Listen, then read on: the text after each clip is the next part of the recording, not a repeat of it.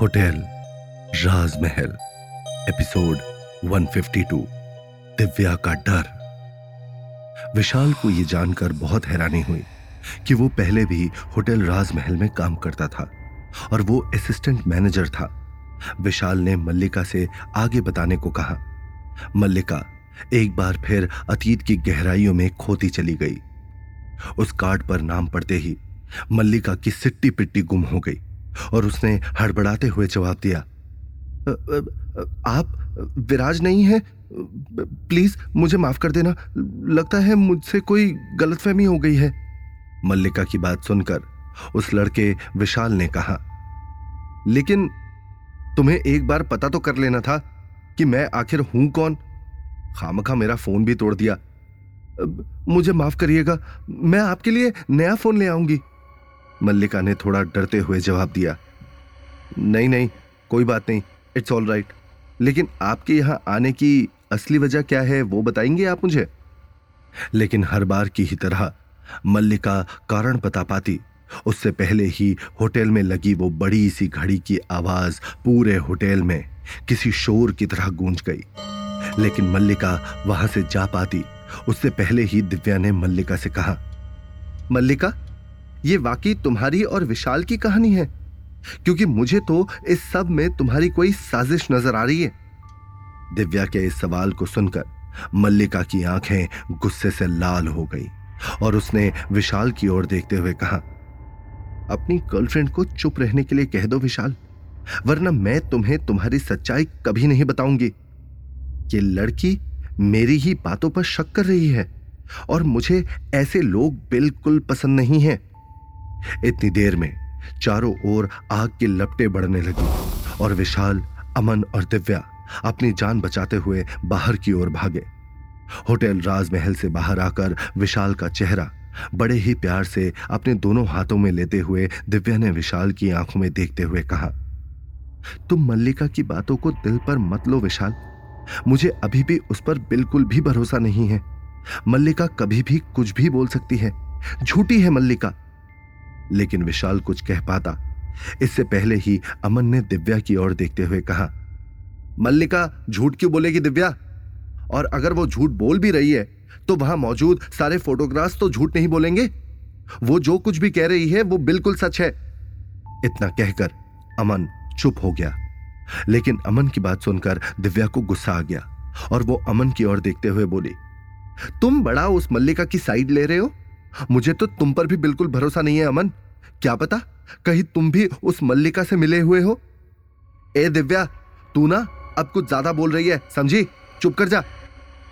अमन ने दिव्या को धमकी देते हुए कहा। अमन के इतना कहने की ही देर होती है कि विशाल दोनों के बीच में आ जाता है और दिव्या को खींचता हुआ ले जाने लगता है। तुम भी किसके मुंह लग रही हो दिव्या। विशाल और दिव्या मल्लिका के घर के बाहर पहुंचते हैं कि दिव्या का फोन बजने लगता है। दिव्या ने विशाल की ओर देखते हुए कहा, तुम अंदर चलो, मैं 2 मिनट में आई। विशाल के वहां से जाते ही दिव्या ने फोन उठाते ही गुस्से में कहा, मुझे क्यों फोन किया। लेकिन सामने वाले का जवाब सुनकर दिव्या ने कहा, मुझे कोई बात नहीं करनी है, मेरा मूड वैसे भी बहुत खराब है। इतना कहकर दिव्या फोन काट देती है और घर के अंदर चली जाती है। घर के अंदर घुसते ही दिव्या ने देखा कि घर में कोई भी लाइट नहीं जल रही है। तब विशाल की फिक्र करती हुई दिव्या सीधा विशाल के कमरे में गई तो उसने देखा वहां विशाल अपने अंधेरे कमरे में खिड़की के पास खामोश खड़ा हुआ है। आज विशाल की खामोशी दिव्या को बहुत खल रही होती है। दिव्या तुरंत विशाल के पास गई और उसे पीछे से गले लगाते हुए बोली, ओफो विशाल, तुम यहां खड़े हो, मैं तुम्हें पूरे घर में ढूंढ रही हूं, क्या हुआ, हर जगह अंधेरा क्यों किया हुआ है तुमने। तब दिव्या के हाथों में पानी की एक बूंद आकर गिरी। ये देखते ही दिव्या ने विशाल के चेहरे को तुरंत अपने चेहरे के सामने किया तो देखा कि विशाल की आंखों में आंसू छलक आए हैं। विशाल की आंखों में आंसू आया हुआ देखकर दिव्या को बिल्कुल भी अच्छा नहीं लगता है और दिव्या विशाल के माथे को चूमती हुई बोली, प्लीज तुम इस तरह से कमजोर नहीं पड़ सकते विशाल, अभी तो बस शुरुआत है, तुम अभी से कमजोर पड़ जाओगे तो हम अपने आगे की लड़ाई कैसे लड़ेंगे? बोलने दो जिसे जो बोलता है, मैं तुम्हारे साथ हूं हर समय। इतना कहकर दिव्या ने विशाल के हाथों को अपने हाथ में लिया और कसकर थाम लिया। फिर विशाल की आंखों में देखते हुए दिव्या ने आगे कहा, सारे दुनिया के रूठ जाने से मुझे कोई दुख नहीं, बस एक तेरा खामोश रहना तकलीफ देता है मुझे। दिव्या की इस बात को सुनकर विशाल ने दिव्या की ओर देखते हुए कहा, लेकिन तुमने सुना ना जो कुछ भी मल्लिका ने कहा? मैं जितना ये सब सुनता जा रहा हूं उतना ही इस पहेली में उलझता जा रहा हूं। मुझे कुछ समझ में नहीं आ रहा, एक गिल्ट मुझे अंदर ही अंदर खाए जा रहा है। दिव्या ने विशाल को समझाते हुए कहा, विशाल अभी तो हमने मल्लिका की पूरी बात सुनी भी नहीं है, एक बार उसकी पूरी बात सुन तो ले, उसके बाद तुम तय करना कि क्या सही है और क्या गलत। दिव्या की इस बात को सुनकर विशाल कुछ कहने ही वाला होता है कि इससे पहले ही दिव्या ने विशाल से कहा, बस अब कुछ और नहीं सोचोगे तुम, चलो चुपचाप सो जाओ। कल भी इसी वजह से तुमने सोने में देर कर दी थी, अच्छे से आराम नहीं करोगे तो तुम्हारी तबीयत खराब हो जाएगी।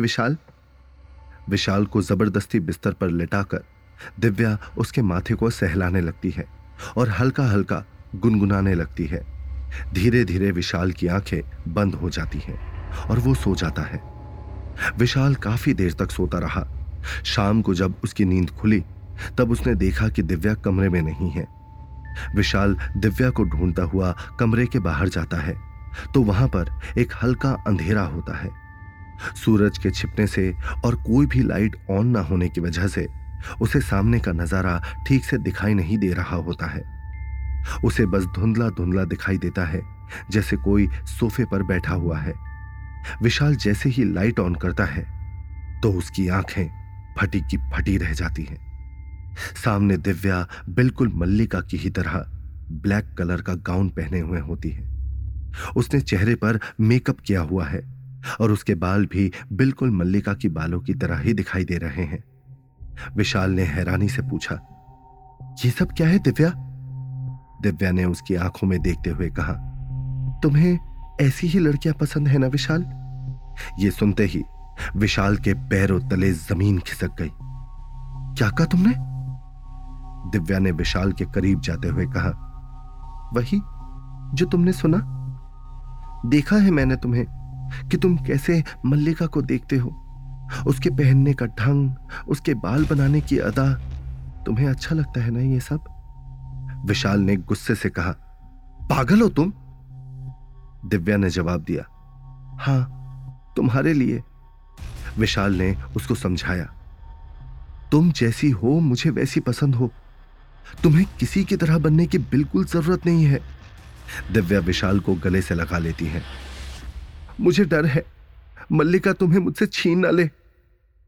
विशाल ने उसका माथा चूमते हुए कहा, कोई मुझे मेरी दिव्या से अलग नहीं कर सकता।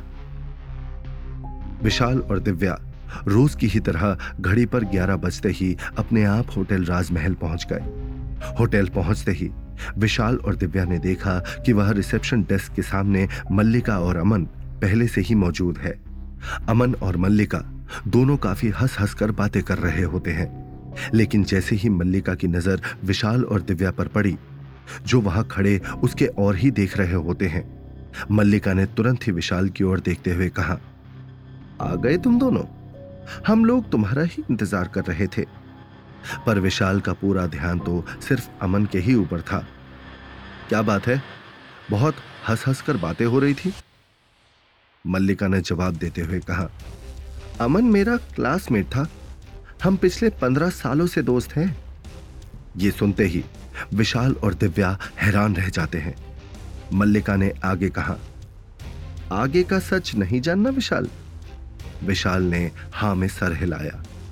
मल्लिका ने बोलना शुरू किया, जब मैंने यानी मल्लिका ने विशाल को यह बताया कि कैसे एक विराज नाम का लड़का उसकी फ्रेंड को परेशान कर रहा है, तब विशाल ने कहा, लेकिन वो परेशान क्यों कर रहा है, आखिर बात क्या है? जिस पर मल्लिका ने विशाल की ओर देखते हुए कहा, वो लड़का कॉलेज के फर्स्ट ईयर में मेरी फ्रेंड प्रिया का दोस्त था, एक दिन अपने बर्थडे पार्टी पर उसने प्रिया को शैंपेन पिलाई, जिस वजह से प्रिया को हल्का हल्का नशा चढ़ने लगा। इसी बात का फायदा उठाकर उसने प्रिया का वीडियो बनाना शुरू कर दिया और साथ ही प्रिया को किस करने की कोशिश भी करने लगा। लेकिन अब उसी वीडियो क्लिप के जरिए वो लड़का प्रिया को ब्लैकमेल कर रहा है। इतना कहकर मल्लिका एकदम से खामोश हो गई और फिर कुछ पल की खामोशी के बाद विशाल की ओर देखते हुए कहा, उस बदमाश लड़के ने प्रिया से ज्वेलरी और पैसे लाने के लिए कहा है और यह भी कहा है कि अगर प्रिया ने ऐसा नहीं किया तो वो इस वीडियो क्लिप को इंटरनेट पर डाल देगा। वो वीडियो क्लिप उसने अपने फोन पर सेव की हुई है। मल्लिका की इस बात को सुनकर विशाल ने मल्लिका की ओर देखते हुए कहा, अब तुम बिल्कुल चिंता मत करो मल्लिका, उस लड़के को ऐसा मजा चखाएंगे कि वो किसी और की तो क्या अपनी भी वीडियो क्लिप नहीं बना पाएगा। क्या नाम बताया तुमने? हाँ, विराज चौहान। इतना कहकर विशाल ने नीचे रिसेप्शन पर कॉल किया और विराज के कमरे के बारे में पता किया। विराज के कमरे के बारे में पता करके विशाल ने फोन रखा और मल्लिका की ओर देखते हुए कहा, विराज रूम नंबर 1101 में नहीं बल्कि रूम नंबर 1011 में ठहरा हुआ है। विशाल की ये बात सुनते ही मल्लिका ने तुरंत विशाल से कहा, थैंक यू सो मच, अब बताऊंगी मैं उसे। इतना कहकर मल्लिका वहां से जा ही रही होती है कि तभी उसे पीछे से विशाल की आवाज सुनाई दी, अरे रुको, मैं नहीं चाहता कि वहां जाकर कुछ ऐसा हो जिससे हमारे होटल का नाम खराब हो, इसलिए मैं भी चलूंगा तुम्हारे साथ। ठीक है, चलो जल्दी करो, वरना अगर वो भाग गया तो फिर हम उसे ढूंढ नहीं पाएंगे। लेकिन ऐसे जाओगे तुम इस बाथरूम में? मल्लिका ने हैरान होते हुए विशाल से कहा, अरे चलो भी तो क्या हुआ, मैनेजर हूं मैं इस होटल का। विशाल ने कमरे से बाहर निकलते हुए मल्लिका से कहा। मल्लिका और विशाल तेजी से कमरा नंबर 1011 की ओर चले गए। कमरे के सामने पहुंचते ही विशाल ने मल्लिका को दरवाजे के सामने खड़े होने के लिए कहा और खुद किनारे में छुपकर खड़ा हो गया। लगातार 2-3 बार बेल बजाने के बाद एक लड़के ने दरवाजा खोला। गेहुआ रंग, छोटी आंखें और जिस पर चेहरे को ढकती हुई बड़ी हुई दाढ़ी, दिखने में वो लड़का कोई खास नहीं लग रहा होता है, लेकिन अपने सामने दरवाजे पर इतनी खूबसूरत लड़की को खड़े देखकर उस लड़के के चेहरे पर मुस्कुराहट और आंखों पर चमक आ गई। उसने वासना भरी नजरों से मल्लिका को ऊपर से नीचे तक देखा। मल्लिका को भी उसका यूं देखना बड़ा अजीब लगा। अपने आवाज में मिठास लिए उस लड़के ने मल्लिका से कहा, आप कौन? मल्लिका ने भी उस लड़के को फंसाने के लिए प्यार से उसकी ओर देखते हुए कहा, नाम में क्या रखा है, बस ये समझ लीजिए मैं आपकी एक चाहने वाली हूं। इतनी सुंदर लड़की के मुंह से ये बात सुनते ही उस लड़के की आंखों की चमक और बढ़ गई और उसने मल्लिका से कहा, अरे आप बाहर क्यों खड़ी है, आइए अंदर आइए, हम अंदर बैठकर बातें करते हैं। उस लड़के के मुंह से ये बात सुनते ही मल्लिका ने दोबारा मुस्कुराते हुए कहा, अगर मैं गलत नहीं हूं तो आपका नाम विराज चौहान है ना? वो क्या है ना, काफी सुना है आपके बारे में। इतनी सुंदर लड़की के मुंह से अपनी तारीफ सुनकर विराज की आंखें बड़ी हो गई और उसने खुशी से दोबारा मल्लिका को अंदर आने के लिए कहा। इस बार मल्लिका उस लड़के के पीछे पीछे कमरे के अंदर चली गई। मल्लिका को कमरे के अंदर जाते हुए देखकर वहीं कोने में छिपा हुआ विशाल भी मल्लिका के ही पीछे पीछे कमरे में जाने लगा, लेकिन दरवाजा बंद हो गया। विशाल ने उसे खोलने की कोशिश की, लेकिन वो खुल ही नहीं रहा है। अंदर मल्लिका को देखते ही विराज ने उसे उसकी कमर से पकड़ लिया और विशाल को मल्लिका के चीखने चिल्लाने की आवाज बाहर सुनाई दी, छोड़ो मुझे, दूर रहो मुझसे। बाहर खड़ा विशाल ये सुनते ही बौखला गया। तो अब क्या होगा कहानी में आगे? कैसे विशाल मदद कर पाएगा मल्लिका की? क्या मल्लिका खुद को विराज की पकड़ से छुड़ा पाएगी? क्या यही से प्यार की शुरुआत हुई थी मल्लिका और विशाल के बीच? कितनी सच्चाई है मल्लिका की बातों में? इन सभी सवालों के जवाब जानने के लिए सुनिए होटल राजमहल, सिर्फ पॉकेट एफएम पर।